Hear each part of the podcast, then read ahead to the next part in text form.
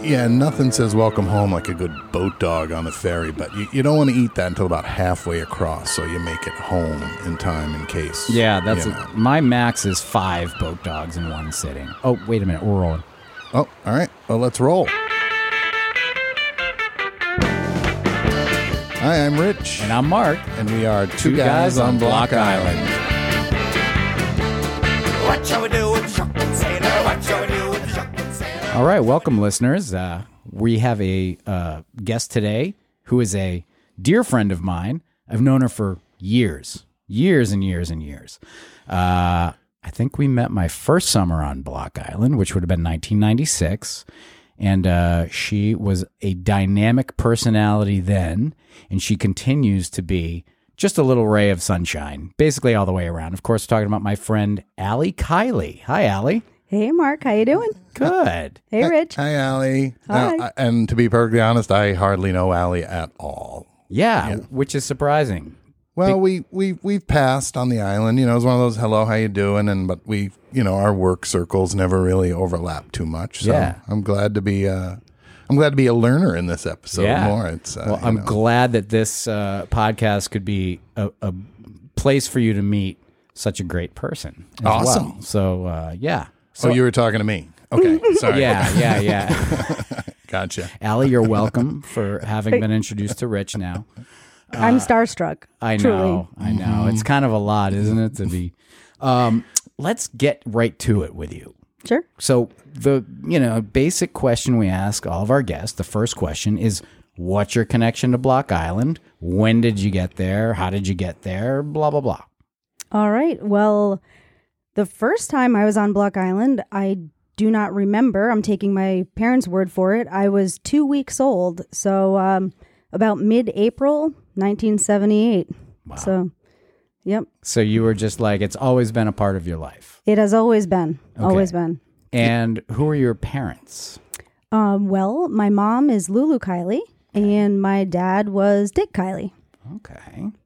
And your dad was the first warden for a number of years. Um, he was. He was first warden um, for three years. He sadly passed away in the middle of his second term, but he did a lot in those three years. And um, he was also the lobbyist for Block Island prior to that.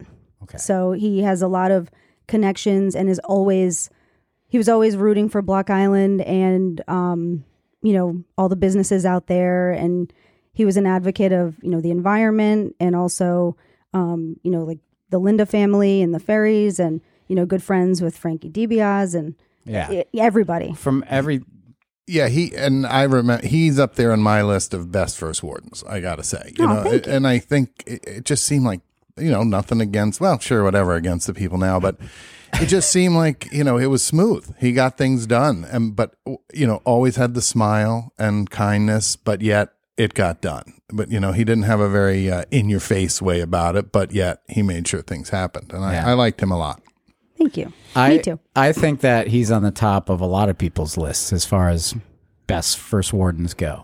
There's not too many people that I've spoken with that are like, "Oh, that that Dick Kiley, man, he he really dropped the ball." You know, it's and I think it's like I don't think too many people love politicians in general, and I don't think there's necessarily a lot of really good ones out there. But your dad was a politician in the best sense of the word. You know what I mean? Well, thank you. Yeah. Yeah, I, I think so too. And, um, you know, I, I might be a little biased. Yeah. But um, I do. I think he really was a very selfless person. And he truly always wanted to make, you know, a best case scenario for everything and everyone. And his heart was, you know, in it on Yeah. Block Island for sure. And he's kind of got an interesting backstory as well. Can we talk about? Do you mind if we talk about your dad for a little bit? no, not at all. We So, what was his story? When did he end up on Block Island? How did he get out there? So my grandparents um in the 40s, they had a boat and their friends, they would kind of cruise and when not a lot of people were cruising to Block Island, my grandparents would, which I unfortunately never met those grandparents, my dad's parents. And where were they from?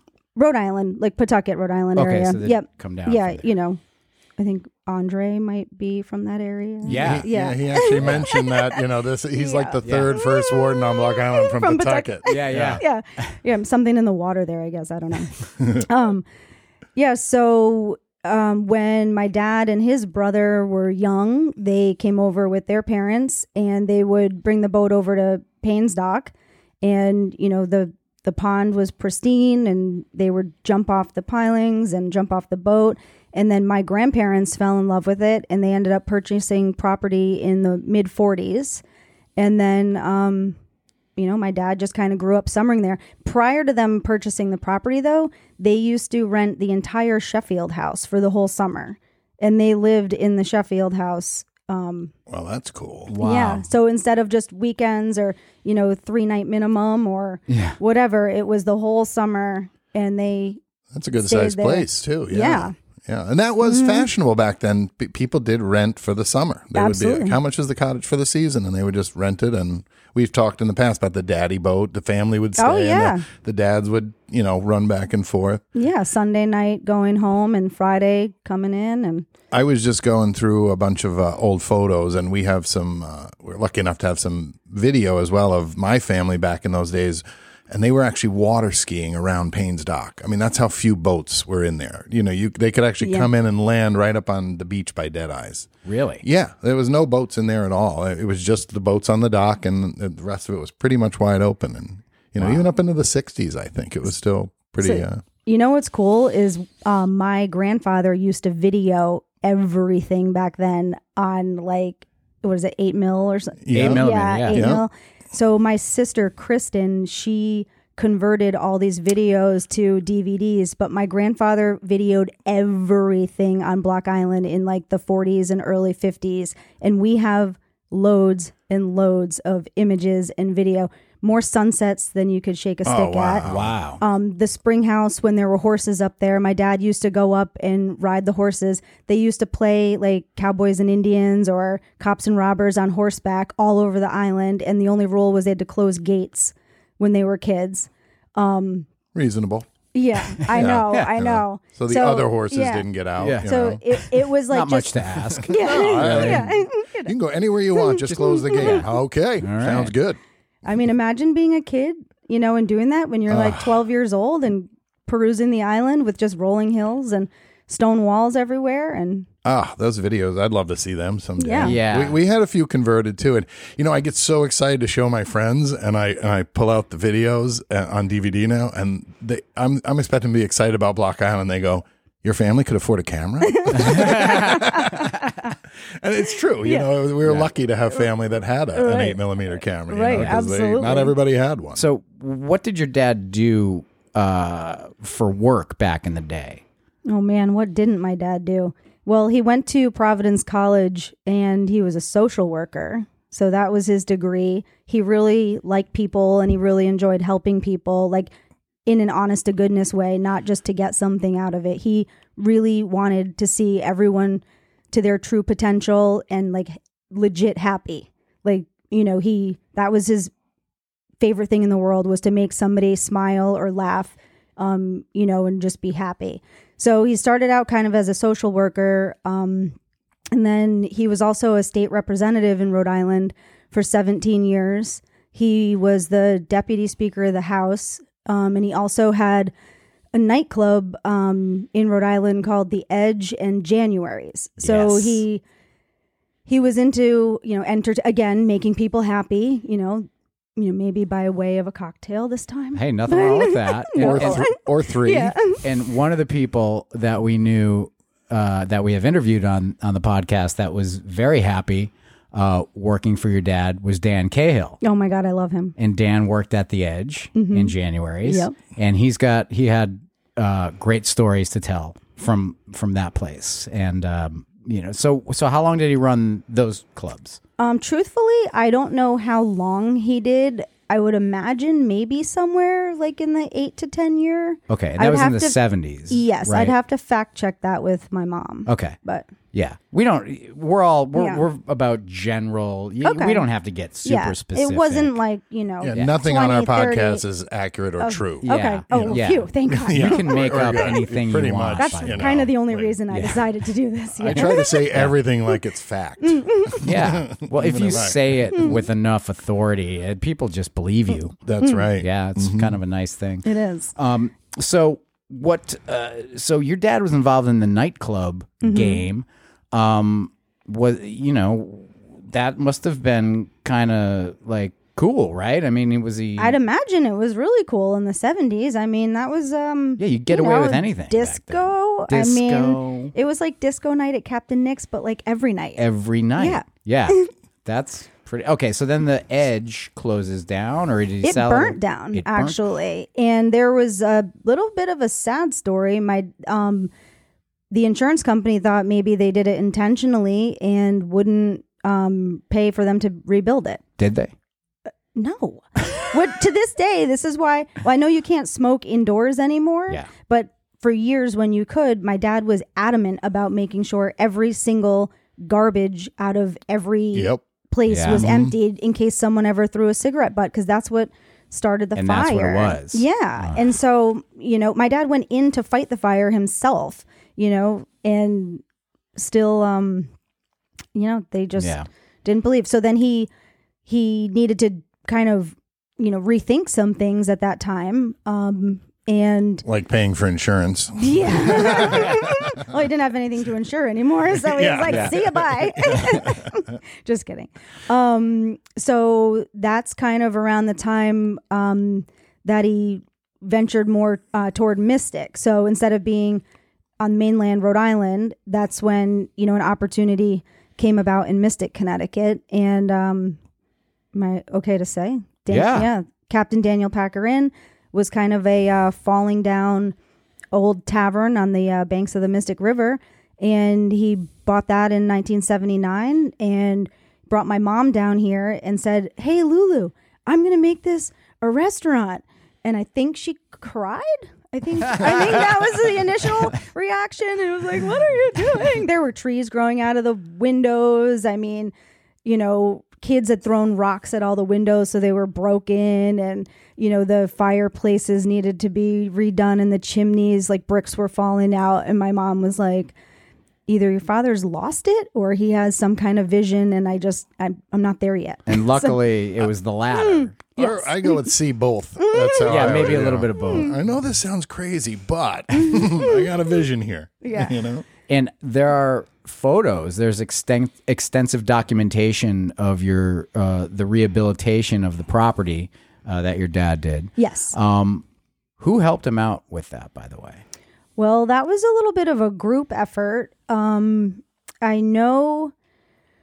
I'm trying to think. Some people, a guy named Mark Bolin helped him build it. He basically, my dad really did a lot of things by hand.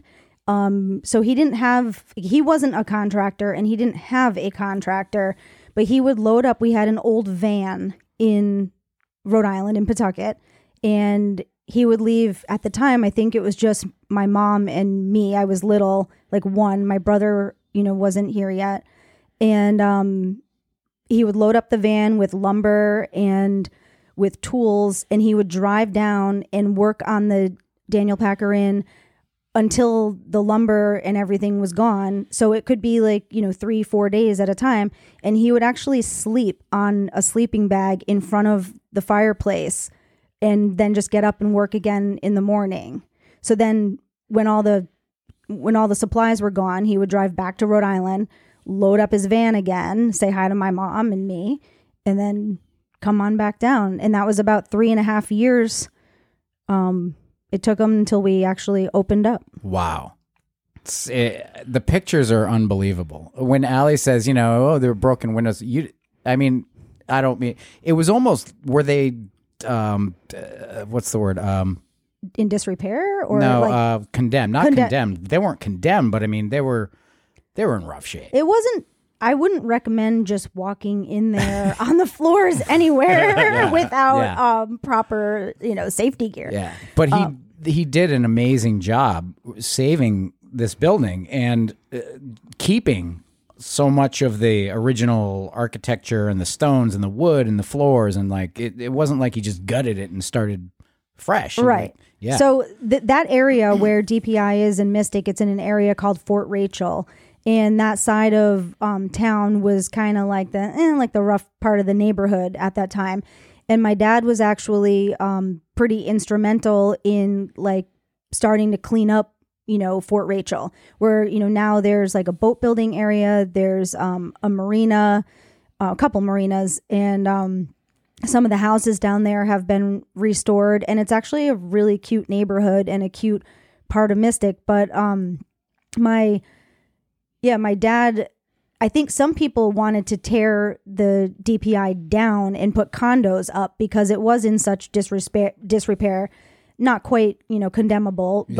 but um my dad you know he saw that there was this beautiful colonial building and he wanted to do everything that he could to kind of you know breathe life back into it um, from the original you know sea captain captain daniel packer yeah. and um, just cute little story um, captain packer's like great granddaughter came to my dad when he first started building it and she said you know my great grandfather came to me in a dream last night and he's really bummed out that this place isn't in their family anymore because we're the first family to not be direct descendants of captain packer Oh wow. So my dad was like, "Okay, you know, sure, whatever you say."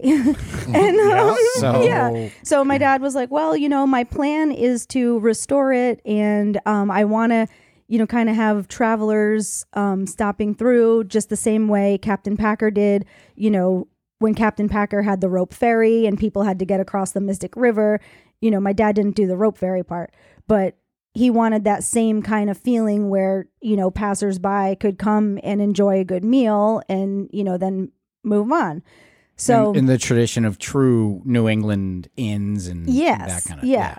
um so she was like okay. So then the day before he was due to open which was november 17th of 1983 the day before the same woman came back and she said i just want to let you know my great grandfather came to me in my dream again last night and said he's so happy that you've restored his building and he wishes you success from the day you open your doors Wow. Well, that's uh, that's an endorsement.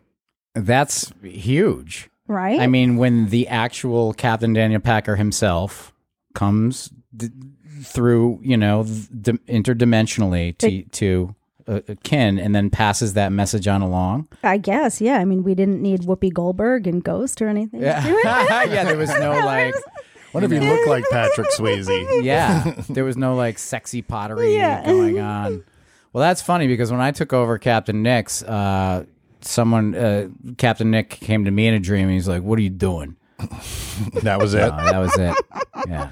You started to answer, and he walked away. yeah, he just floated he just, away. like grumbled something and walked away. I love Nick DiPetrillo. Yeah, So so he was- love, yeah. oh, love now him. No. you're the proprietor now of the uh, and the general man. You're you're the daily operations person at the Da- Daniel Packer, and you run the show. I do. Yeah. I think my dad might have hated me, and that's why he left it. and I, we we're gonna we do want to get to the, your involvement there and what you're doing these days. Sure. But since we're on, I want to backtrack and stick with your dad for two more seconds because at some point on Block Island, your dad purchases the Yellow Kittens, what is now the Yellow Kitten. Well, it's always been Yellow Kittens and Yes. Winfields. yes. Um, when did that happen? Um, I'm pretty sure that was Ish. 1968. if- Okay, so if I'm he not mistaken. had he had that building, he owned that, and then he was running, also running the clubs up in Pawtucket Mm. currently. yes. Okay, Mm-hmm. okay. Wasn't there a steakhouse in the in the mix too at some point? Yeah, Lulu's. Lulu Steakhouse. Mhm. Yeah. There was a little a little blip of that. Everyone always says, "Oh, your dad must have really loved to cook. He had all these restaurants." I'm like, quite the contrary. My dad couldn't cook, and he needed to make places where he could go eat for free. the, the Lou Gaffett uh, school Model, yeah. that was Lou, Lou Gaffett. Well, it worked Yeah. worked for me as well. Seems slow. Why don't you close for the winter? Well, where would I drink? yeah, yeah. Somebody asked me the other day, why you, you love you love restaurants and bars? Is that why you open? I'm like, nah, I just couldn't afford my tab anymore. It's just I figured it'd be cheaper this cheaper way. to own a bar than to, you know. it's a go- write off, right? When I I made my first visit uh, last uh, pre pre pandemic. I went to Mystic for the first time and went to the, the Daniel Packer for the first time. Oh wow. Yeah, in that little neighborhood, and it was really kind of cool. Oh, you know? fantastic. I went in and I started saying, you know, oh, I'm friends with some of the Kileys, and you know, and, and then I could tell by their face it was like, yeah, and Yeah, you Yeah, and see everybody else in here. They're I'm all sitting there going, oh no, I'm that guy. I, I remember me when I used to come into my restaurant. I was like, oh, I'm sorry, never mind, don't worry. Well, at least it's like you haven't been working the door, like you know, at Nick's when I have. Like when someone comes up, he goes, "Yeah, I know the owner. Yeah, yeah. Where's Mark? Where's Mark?" And I'm like, "Yeah, he's not here." My wife's favorite. My wife would work the hostess stand, and I'd be in the kitchen, and she loved this is her favorite line. Somebody would be like, "Well, half hour wait. We're friends with the owner. Is Rich back there?" And Oh, she- my She's God. like, "Um, I'm his wife," and you know that was. And always he's a- really dying Yeah. to talk to you. Let me run and grab him real quick. yeah. Yeah. But you know, everybody thinks they're special, including me. Well, you Well, are. Yeah, you are. Oh, yeah. Stop it. So, all right. So he, so your dad uh, has yellow kittens. Yes. And yellow kittens was attached to. It wasn't always Winfields. What was it? Um, back then Yeah. it was the Cat and the Fiddle. It it might have at one point also been like below decks or something because Okay. I there's a big sign I believe is in my brother's house right now, um, below decks. Unless that was just a sign they had. So did your dad actively run the yellow kittens and the He did. the restaurant? So he Yes. was managing it. Yes, for he a did. time. hmm prior to Ed. hmm Okay, and then when he opened the Edge in January, did he still do both, all all of it, or d- at that point? When so did, he had a couple partners though at Yellow Okay. Kittens. So um, I know Vin McAloon was Oh yeah, one of them. yep. Oh. And then I believe my uncle Danny was also. And then over time, my dad kind of, you know, bought them out. You know, right. I know Vin's done everything. Love that guy. Yeah. yeah. yeah, Um. He's a good man. we He's- want to get him on as a guest. Oh my Big god, time. he's the best. But um. So then what kind of happened was the overlap of losing like the edge in January's, and then you know also having yellow kittens and um the cat and the fiddle at that time. Um, when he needed to do the DPI and do all the work there and get that up and running, he didn't have the you know he couldn't do it all Yeah. basically. Which none of us can do it all. right. So that's when um, Ed began managing it from my dad. Okay. So to give my dad an opportunity to get DPI off the ground. What was some of your like? Who were some of your friends? What were some of your first experiences? Your first job on the island? Like, what, Oh, what were your early years like out there that you can remember? My early years were awesome, and I am so lucky. And um, I mean, the Conleys are, you know, my first and foremost, you know, fa- favorite family that I grew up with. You know, Katie Conley, Yeah. Ned Conley, um, then you know Kate Mooney, um, Amy D- Amy Dodge, she's awesome. Um, I'm trying to think, just Kate Hirsch, Yeah. um, there was a, a slew of us. Well, my name being Allie, I had a lot of friends named Kate. So it was like Kate Hirsch, Kate Mooney, Kate Yes. Conley. So it was always Kate and Allie, Kate and Allie, Kate and Allie. Um, so that was fun. We had Kate and Allie, Kate Mooney and I had Kate and Allie babysitting two for the price of one. And we, we used to make posters as kids and we'd hang them in all of the real estate offices and, you know, down at Big and when Seaside was, you know, the old Seaside, we'd make the posters and like just put our phone number on the bottom and cut the little strips Oh, yeah. so people could rip them off. Kate and I used to make so much money babysitting when we were like 14 and 15. We would come home and iron it.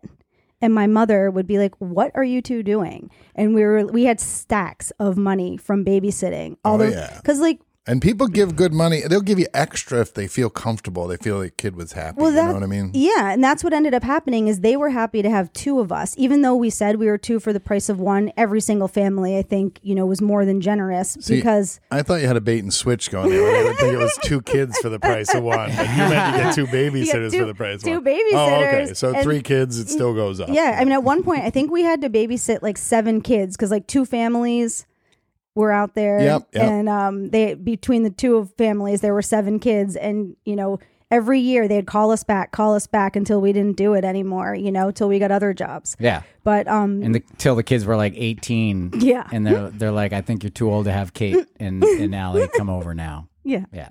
But um no, it it was um it was awesome. It was fantastic. I mean, growing up on the beach, playing volleyball, you know, playing in the water and learning how to surf and you know, hiking all over the island. Um I think you know, my favorite place is like hiking the Gaffney Trail. I love that. It's just beautiful and And that's how you and I met actually through Kate Mooney. Mm-hmm. Yeah. So because her dad, Mike, and your dad were very good friends. best buddies, Yeah. right? Mike Mooney was the best man in my mom and dad's wedding. And they were lifeguards together, weren't they, way back in Yes, when? yeah. Mm-hmm. And I think I remember the story. May or may uh, correct me if I'm wrong.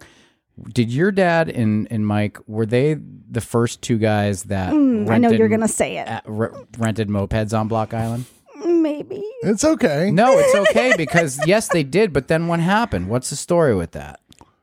Is it something like the gremlins happen where you add water to them and they start to like, all run around? Well, but, okay. So the story that I heard, and again, this is why we have this podcast. Mm-hmm. We're dispelling myths. We're confirming some, maybe. No, but the story. Making I, stuff up. yeah, the story I heard was that your dad and Mike were like, "Hey, mopeds, these little scooter things, that would be cool, right?" You're like, they got "Good." the idea. I think my dad got it because in Bermuda, I think there's a lot of mopeds and he had visited Bermuda and was like, man, you know, these Mm. would be really cool on block. Right. And know. so I think they did follow through and they They did. bought a few Yeah. mopeds, right? And brought them out. And then again, back in whenever this was, the late 60s, early 70s, before anyone, you could literally, like, again, Lou Gavitt, like, you know, you just open a bar, like, in your garage Right. and start having people over.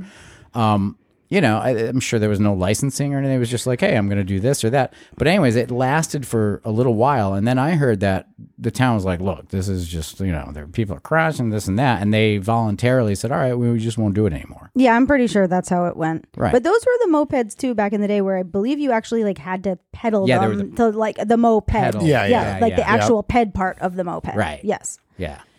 But you see, and that's where, uh, you know, I'm not picking on anybody, but that's where the town had its window. Like they should have, they had a nice cooperative person like your dad who said, you know what, you're right. Let's not, you know, this isn't a good thing. We'll take it away. Mm-hmm. That should have been their window to be prepared for what was coming. Mm. And it seems like, you know, Yeah. they, Well, and like, you know, beyond all that, I mean, what a testament to your dad, where I'm sure they were probably making decent money on it. And, the, you know, if the, the town said, look, you know, please, this is not good for us. And they said, okay. And they just did something else. So, you know, I think that's like speaks to, Well, there's a conscience there. You know? Yeah, that's what I the- mean, i- yeah. If, it sounds to me like your dad, his whole life was about helping people and making people have a good time, and dying isn't part of a good time or getting in an accident. correct, So I think yeah. he probably figured it probably dovetailed nicely in the way he thinks to say, you know what, this is. It seems like a good time, and it should be, but occasionally it's not, and I don't. You know, Yeah. I don't like that. and I mean, we could go down the moped rabbit hole forever, but we're not. Yeah, we're gonna. not gonna do that. But thank you for clearing that up for us. Of course. You were a lifeguard as well. Yes. Yeah. Right. I was. Okay, so tell us about your lifeguarding days. I loved it. I love lifeguarding. Um, Did you ever save anybody? I did. Um, I got out to where they were and they were kind of flailing, and I, you know, took the rescue board out there and I was very prepared to, you know, get them into shore safely. And then I said, put your feet down because the, the wave had gone away. And at that point, they could stand up. And then you just started giving them mouth to mouth. I mean, you, you Yeah. know, we don't talk about it that much, but But you a just little- wanted to be make sure Mm, they that, were that the, they were still breathing. the- yeah. Yes, Yeah. good. Yeah. That's because you're a professional. I, yes, I just was doing my due diligence, and um, Attention to detail. that's correct. I didn't Yeah. want to get fired from the the squad. right. But no, because that it must have gr- been tough to get fired, right? Well, I mean, when you had housing, it was, you were kind of golden. Who was your boss? Who was my boss? Um, I know. Um, I'm trying to think if Dennis was the boss then. Dennis oh, Nurring. yeah, Oh, that's yeah. Or right. I'm trying to think if Mike O'Brien was the boss then, and then also Daryl Jared- came into play at yeah. some well, point. he he rented all the equipment. oh, okay. He did. yeah, the, he did the umbrellas and the chairs and everything. And then Jared Chorney was also my boss one year. I'm trying to think how many years I lifeguarded. Four or five, I think. Um, but no, it was great. I would ride my bike down to the beach.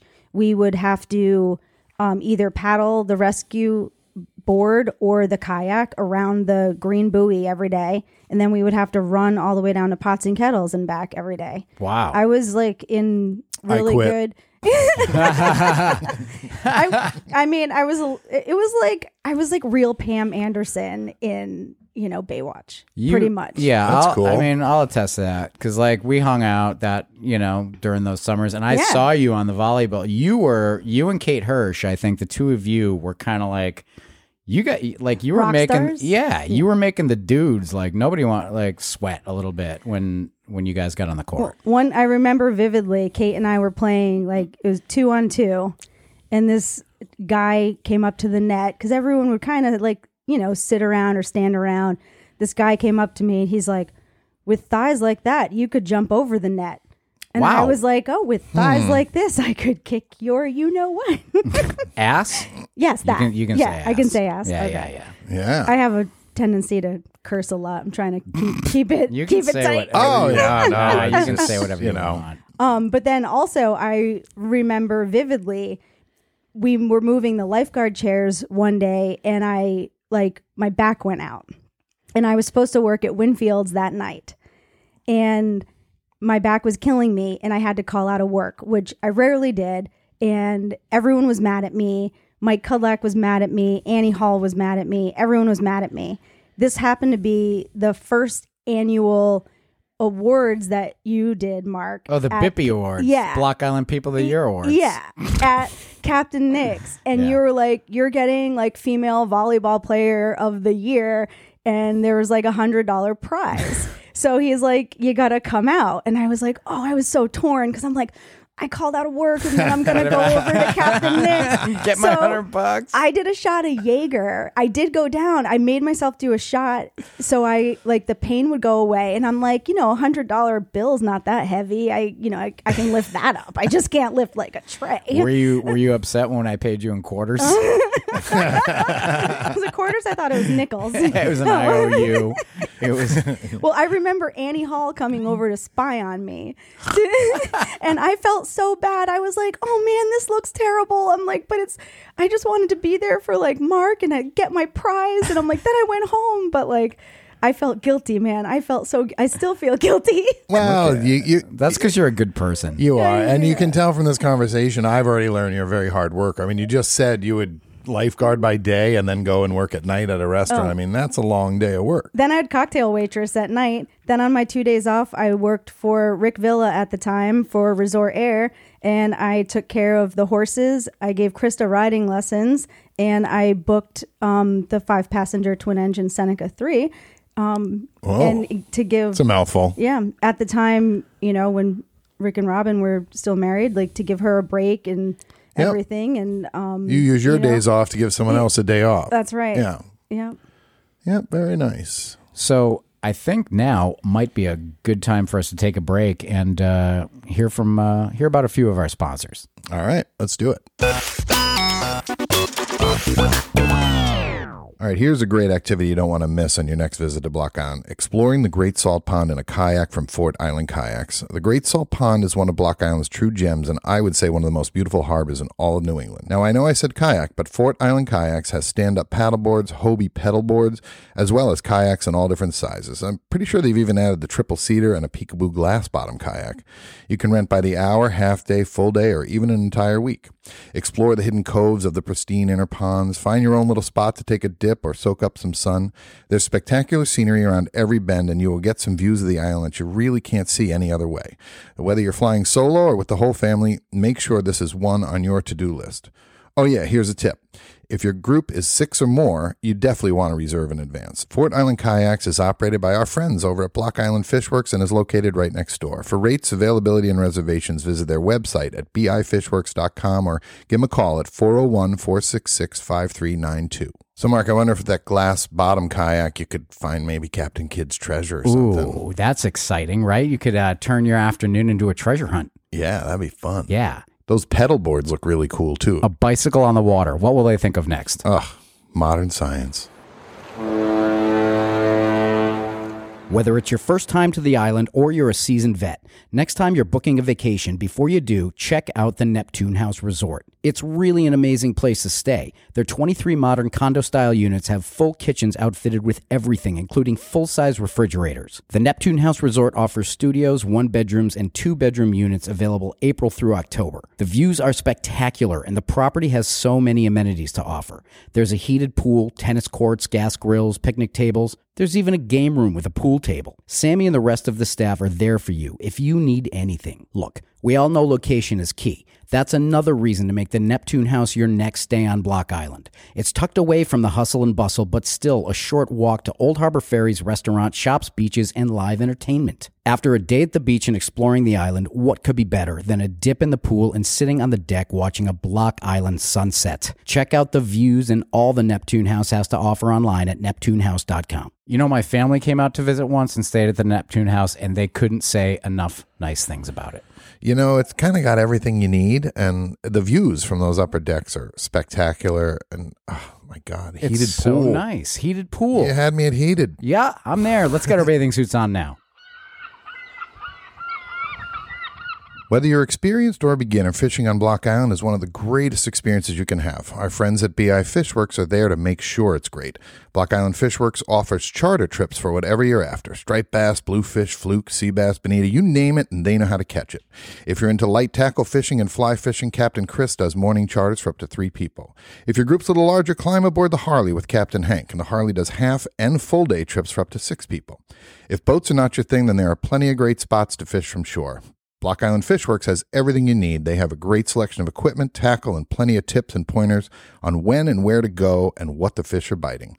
The shop, located at 40 Ocean Avenue, is open daily in season. While you're there, check out the great shirts, hats, hoodies, and a bunch of other great stuff.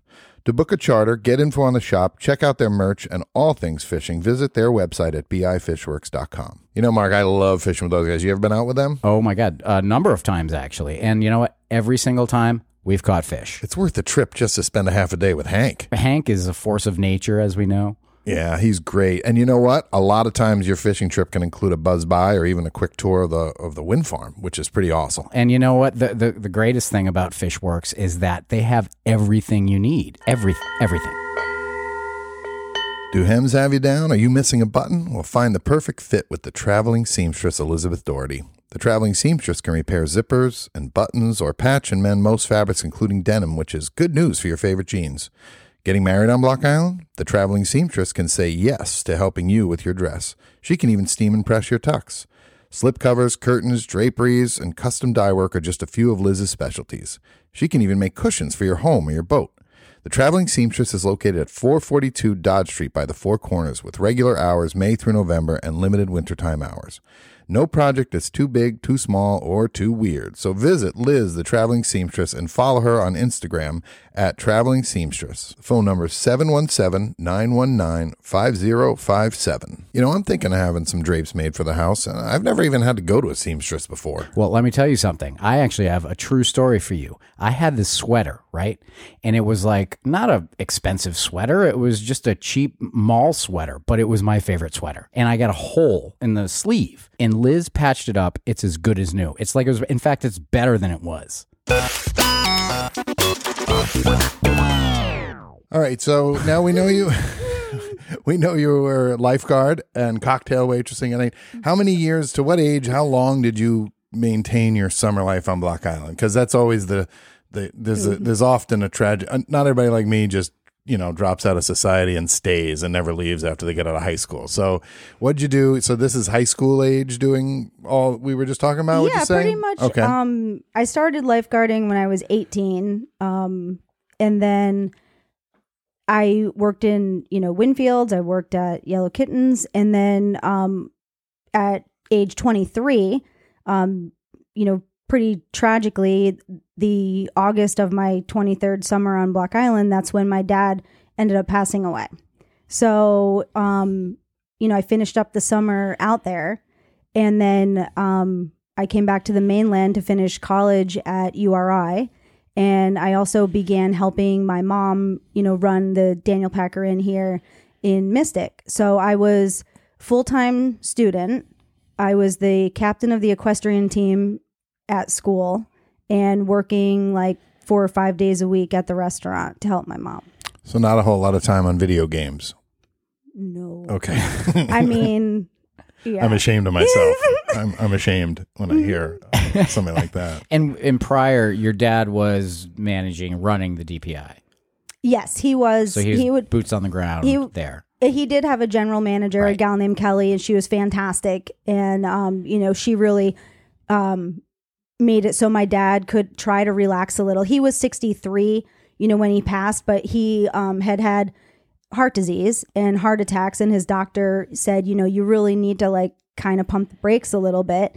And um so Kelly really enabled my dad to ensure that he could take some time off and really have some R&R and you know appreciate and live his life instead of you know Yeah. working all the time. Yeah. And that's not always the easiest thing to do. Especially Pump, pumping the brakes. If it's if you're if you love what you're doing and it, and you're busy, busy, busy, it's not that easy. You know, it's. Uh, I do know. Yeah, Yeah, it's, you it's do. hard. It's really hard to not do anything when you're, you know, used to go go go. You just feel a little like a fish out of water.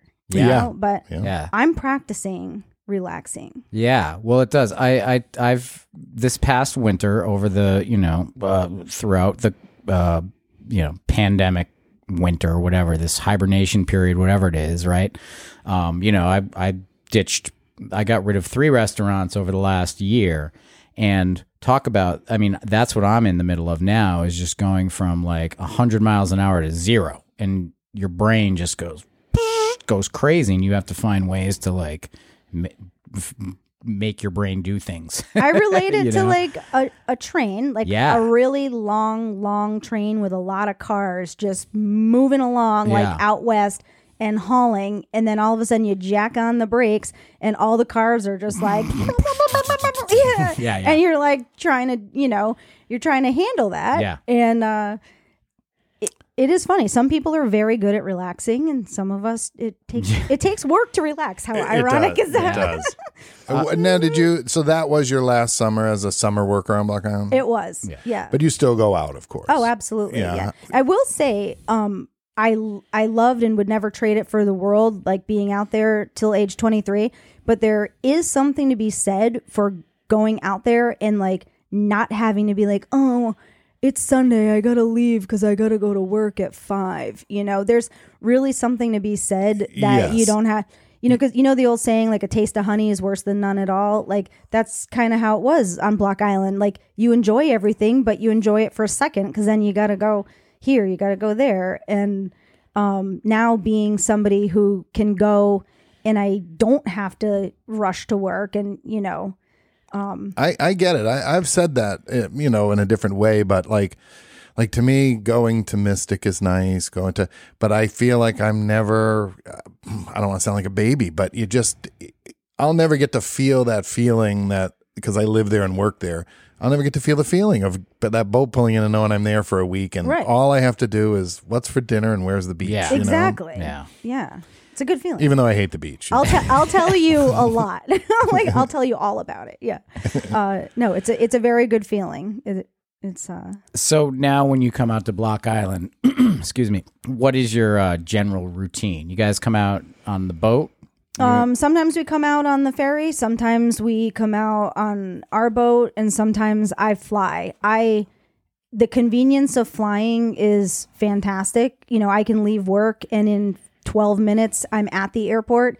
In 12 more minutes I'm on, you know, block, you know, maybe having a margarita at Los Gatitos It- or Payne's Dock or It, it's know? it's one of the really nice things mm-hmm. about the Mystic Block Island connection. And there, Absolutely. wouldn't you say there is a very real Block Island Mystic kind of link? Oh, absolutely. Yeah, it's weird. I mean, i i I was brought to Mystic uh, by my wife, Katie, who was living here, and we met on Block Island. Mm-hmm. And then, you know, when I got here and started hanging out in Mystic, I was like, whoa, there's this person from Block Island, that person from. So there's Exactly. there's this weird li- and Westerly as well, Yeah, obviously, yeah. but there's this weird little exchange like between the two places. So it's kind of like you see the same faces. It's know? cool because there is there is still that tight knit community like Block has and everything.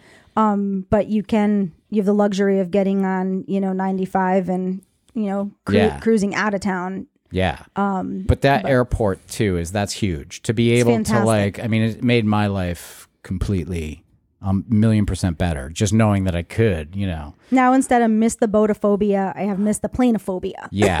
Yeah. But Well, the only phobia I have is when you get you just don't show up a, a little too late. There, you get a lot of stink eye, Right. little attitude. or. I don't hate it so much when I wake up in the morning on block and I know I have to be at work at DPI, but I'm like, oh, would you look at that fog bank? I oh. guess I'm not gonna make Oh. Not it on going anywhere. Yeah. Oh gosh, I could get on the boat, but then I don't know how I'm gonna get my car. You? I bought a fog machine. I just fog around my house so I Right. can use that excuse. Yeah, and Sorry, can't make it to that doctor's appointment. Got a lot of fog around the house. a lot of fog A lot here. of fog. Yeah, I just show them an inside a picture of the inside of my brain. And They're like, how do you get anywhere ever? Um, let's talk about. See, we're all three of us are restaurant industry veterans in a sense. Yeah. Let's let's talk restaurants now. You you come in uh, to the DPI after the the loss of your dad. Your mom's running it, and um, what what was it like? I mean, coming in there and just like first of all, the the history of the place, the emotional connection you had.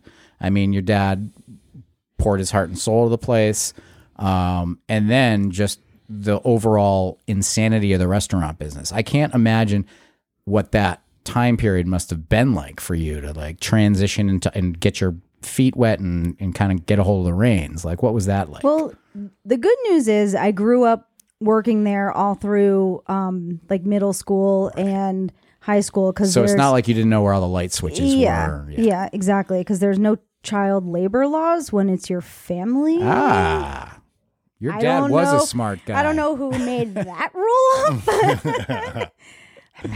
Those ru- those laws are funny. Um, Yeah, I bet you. aren't I bet you it was somebody's parents. Yeah, Yeah, probably. so- sorry, you're 16. You can't use that meat slicer. But here's the keys to a car. Here's your permit. Yeah. What? yeah. So I I grew up, you know, bussing tables and then Yeah. um, you know, was a, a server. Um when I started helping my mom, I was um at URI at school and my degree was in communications and international and intercultural business communication with a minor in French, which I haven't practiced in a long time, so don't ask me to say anything in French. We. Um, oui, oui, yes. Um, so I started out at DPI and um, I kind of gravitated toward the wine portfolio. um, I, you know, it was just seemed like a natural, from a consumer natural, end or Yeah. from a it was a- a natural fit. Um, so I ended up taking like a eight week um, intensive like wine course. And then I started marketing wine dinners and working with the chef and working with local farmers and putting on seasonal wine dinners. And then, um, you know, pairing the food menu along with our wine list. Um, and we ended up getting like a few awards and then um i don't know i started managing people and my communication skills which to this day i use at least one or two tools that i learned in college i use in um you know conflict resolution or you know just um, dealing with you know multicultural people that I work with and understanding like their perspective, um, you know, from a cultural aspect. Yeah. So it helps me listen and it helps me, you know, manage people. So my mom and then the other gal Kelly, um, who was the GM at the time, they were kind of like, "Geez, you're weirdly good at this." But I actually, What a compliment. Yeah, yeah. Huh. Jeez, we didn't. We didn't really expect you. They're they're like, geez, we don't have to do this anymore. You can do it. Um, but I I had actually gone to audition when um when Kathie Lee left the Regis and Kathie Lee show. I went to New York because I was wanted to be like a newscaster, and I auditioned for that position, but Kelly Ripa got it. So I ended up falling back on the Did they have like open auditions? How like anyone could I go went- audition for the show? Yeah, I went to Manhattan and well, I did prior to that when I was a senior I in high school, I had to do a senior project and I worked for 2020 and Good Morning America. So I ah. kind of had like a little bit of, you know, I, I kind of wanted to be in the city and in, you know, media and everything. But I don't know, the cards just didn't play out. I don't think I'm regimented enough for it anyway. I don't think I would have been good at it. Did you know Stasi Heropoulos? No. How about Geraldo Rivera? Yes. Did you? Good. no, um, Joan. I met Joan Lunden. Um, I'm trying to think. The more of like the producers and stuff. It was like Yeah. more like back. Um, The back end side Back of end, the yeah. business. Yeah. but um, it was a really great experience. You know, to be 18 and living in the city and working Yeah. for ABC. That's And, cool. Yeah.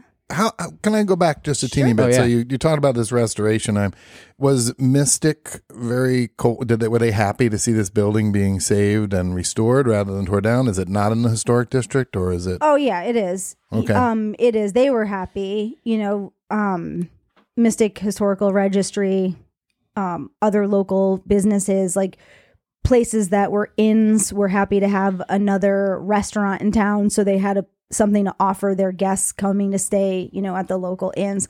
Um, and then what was really huge is my dad. He was one of like the pioneers in getting local music. So DPI had music on the weekends a lot. And kind of how it evolved is um we just I started getting, you know, more and more people interested in playing and I was like, well, I can't you know, take the people who've been playing on the weekends and kind of kick them out, you know.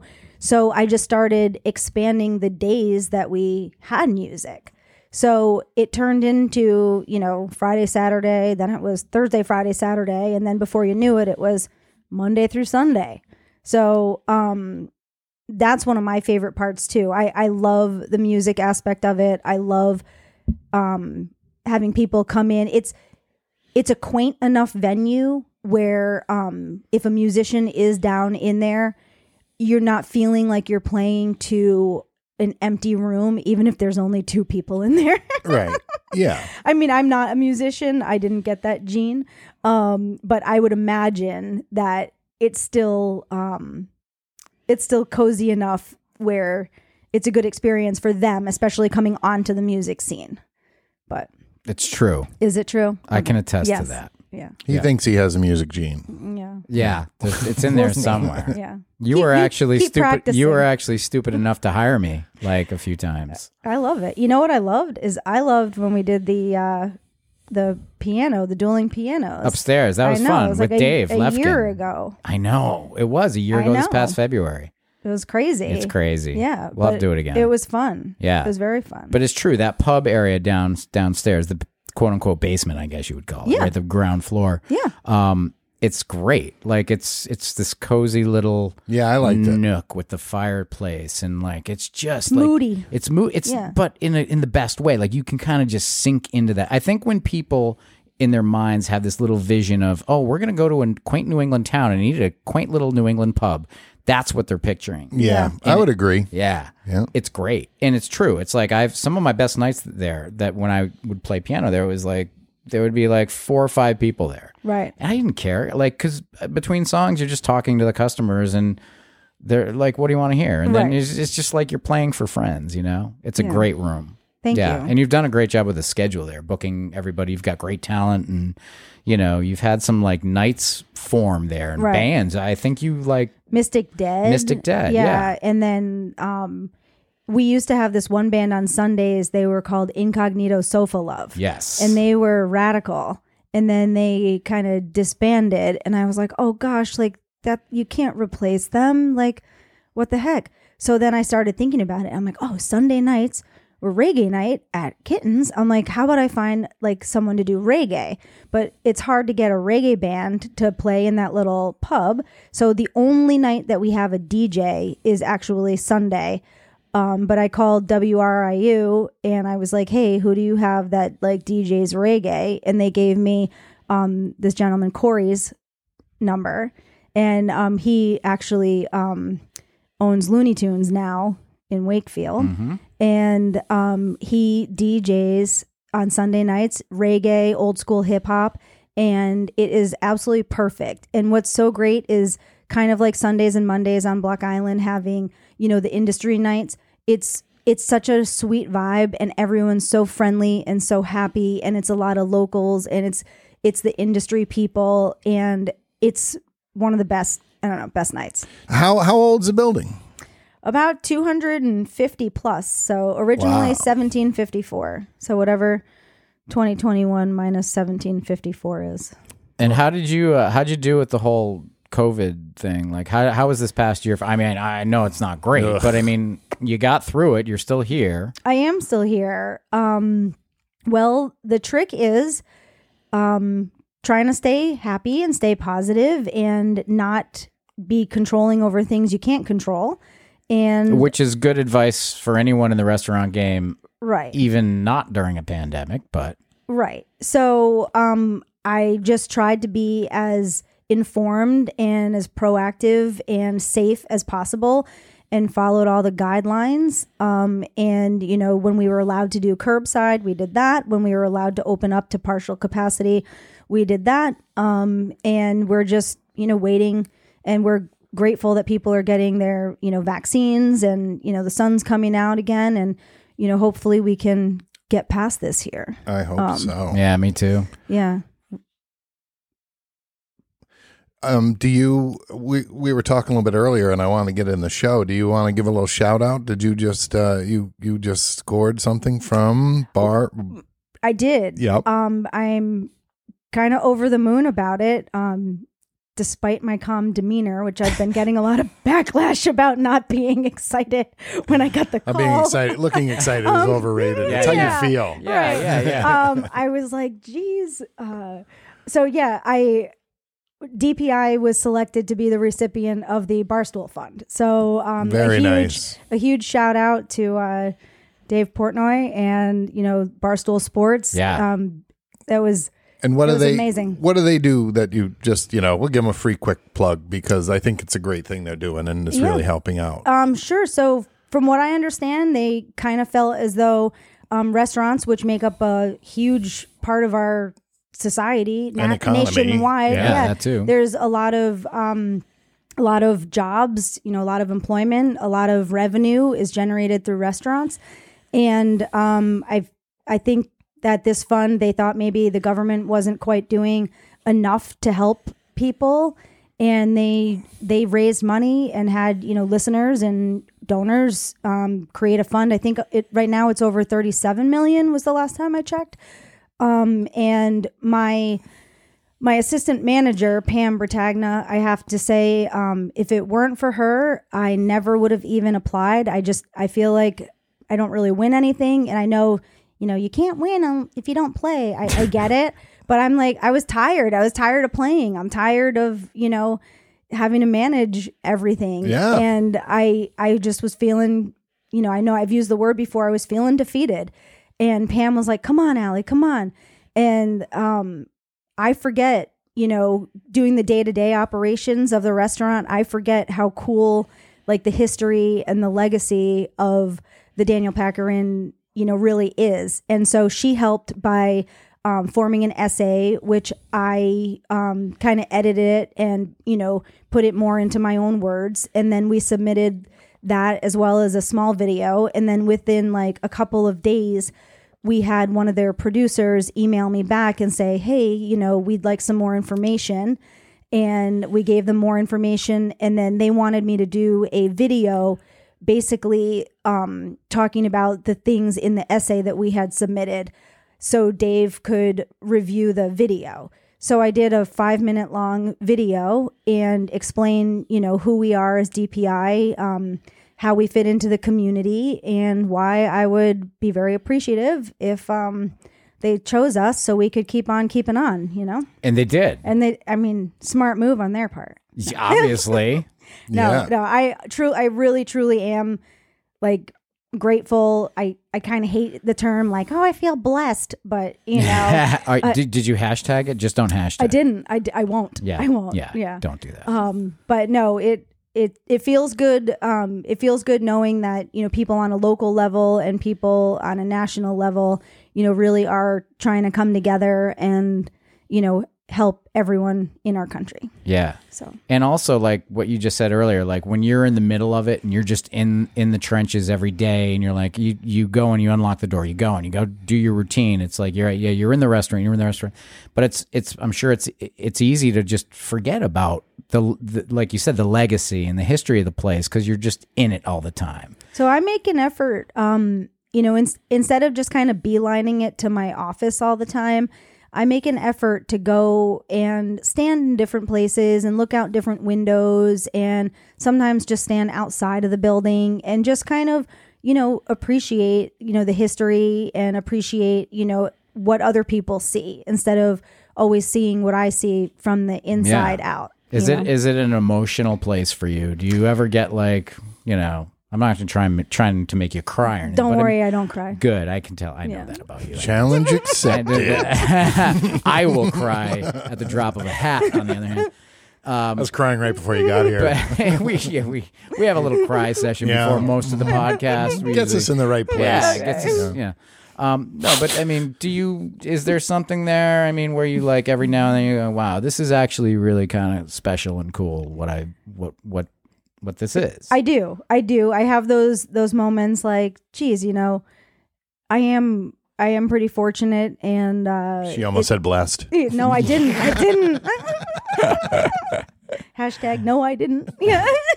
um no, I uh what's funny is so many other people I think get more um like territorial of DPI like even more so than I do. Like I find it hilarious. Like people, you know, like this is my bar stool, or this is my Yeah. bar. Like they get so what's the other word? Like not so territorial, but there's another word like where they possessive. Possessive, Yeah, yeah, that's the word. like yeah. theirs, there's yeah. they and I just laugh. I like I'm like maybe I lack emotion. I don't know.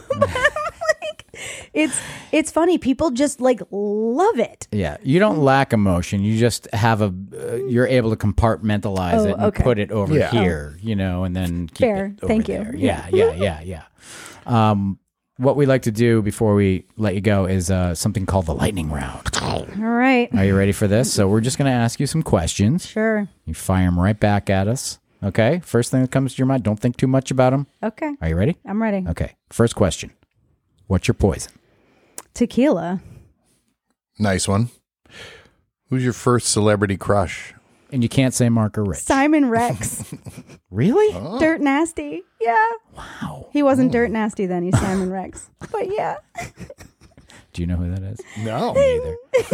oh, oh. All right. Look, you lightning Google round. it. Lightning round. Visit guest spot two for you. We'll, we'll go into that one. Question number three. Fill in the blank. Taylor Swift is. A pretty awesome young lady. Hmm, nice. All right. What's the best age? I'm gonna say thirty-seven. That's very specific. I just so happen to be no. oh, sorry. No. I was 37 once. Yeah, I remember that. I was Um, 37 for three years. Wait, uh, which famous horse is your favorite? It can be fictional. It can be a real horse. Doesn't matter. Oh man. Um, I would say Ruffian, who was a uh, a racehorse, and she was the only filly to race amongst um, colts. Oh. And she actually broke both of her legs running and just was running and running. And they, she ended up, I believe, winning the race, but they had to put her down. Wow. She was very passionate. What was the name? Ruffian, oh. R U F F I A N. A little dark. Sorry, that was a little dark. No, not at That's all. I think it's um, like not only your favorite, possibly your spirit animal. Possibly, yes. know? I, I, I do, you know, feel that way sometimes where I run and run and run. So far, I haven't been hobbled though, No. so that's good. No, we won't. No, Send mi- you no to the misery, factory. no misery here. All right. So the rest of your life, you can only pick one skiing or boating. Boating, boating. Okay. Last question. You win an Academy Award. Where do you keep it? Next to all my other awards. great answer. Come on. Dumb question. Duh. In the in the Stupid. in the awards room, Yeah. In the Obvi. Neroid's wing. in the trophy Yeah. case, dumbass. oh, God, did we learn one there? yeah, okay. we did. All right. Good Well, enough.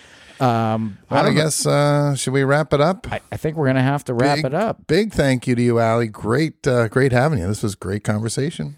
I really It enjoyed really it. was lots of fun. Yeah. Thanks for you. doing this. Good. I told you you were, you were ner- a little nervous. I to- was nervous. And are you still nervous? No, I wasn't nervous as soon as I saw you when you opened the door. See? Yeah. I, I was told ya. like, oh. I get that same feeling when I see him. Yeah. Yeah. Yeah. Not not many people do. You guys are some of the few. Yeah. But I'm Like, glad. why are these cops has? Oh, there's Mark. Uh, oh, I'm not nervous anymore. maybe it's because I look like a muppet. All right. Well, uh, you listeners out there, thanks for listening um, to another episode. Don't forget, uh, feel free to reach out, send us your ideas, suggestions, uh, you know, pretty much anything. Our email is two guys on bi at gmail.com. Yeah, don't forget to follow us on our social media. We're on Facebook and Instagram and kind of Twitter, I guess, but Yeah. whatever. And uh, tell your friends about us. The Tell more the merrier. your friends. Yeah. Like uh, if you're having a dinner party or a cocktail party, or if you decide to go visit the DPI for dinner and you're all sitting around looking for something to chat about, tell them how much you love Two Guys on Block Island. Or if you only have one friend, just tell them. Yeah, tell that person. Mm-hmm. So, yeah. All right. All right. See ya. Hey, Rich. I noticed you're drinking Gatorade Zero. Yeah. Is that because you're training for the Block Island Triathlon? I am, but only one third of it. Okay. Yeah. Yeah. Which which the, the part where you drink Gatorade? Pretty much, you know, when they run by and you grab the cup. Yeah. I'm just going to do that part. Grab the cup, make sure I can down it. I'll be in the I'll be in the crowd rooting for you, man. You can give out the cups. What shall we do with the drunken sailor? What shall we do with the drunken sailor? What shall we do with the drunken sailor? We're dying in the.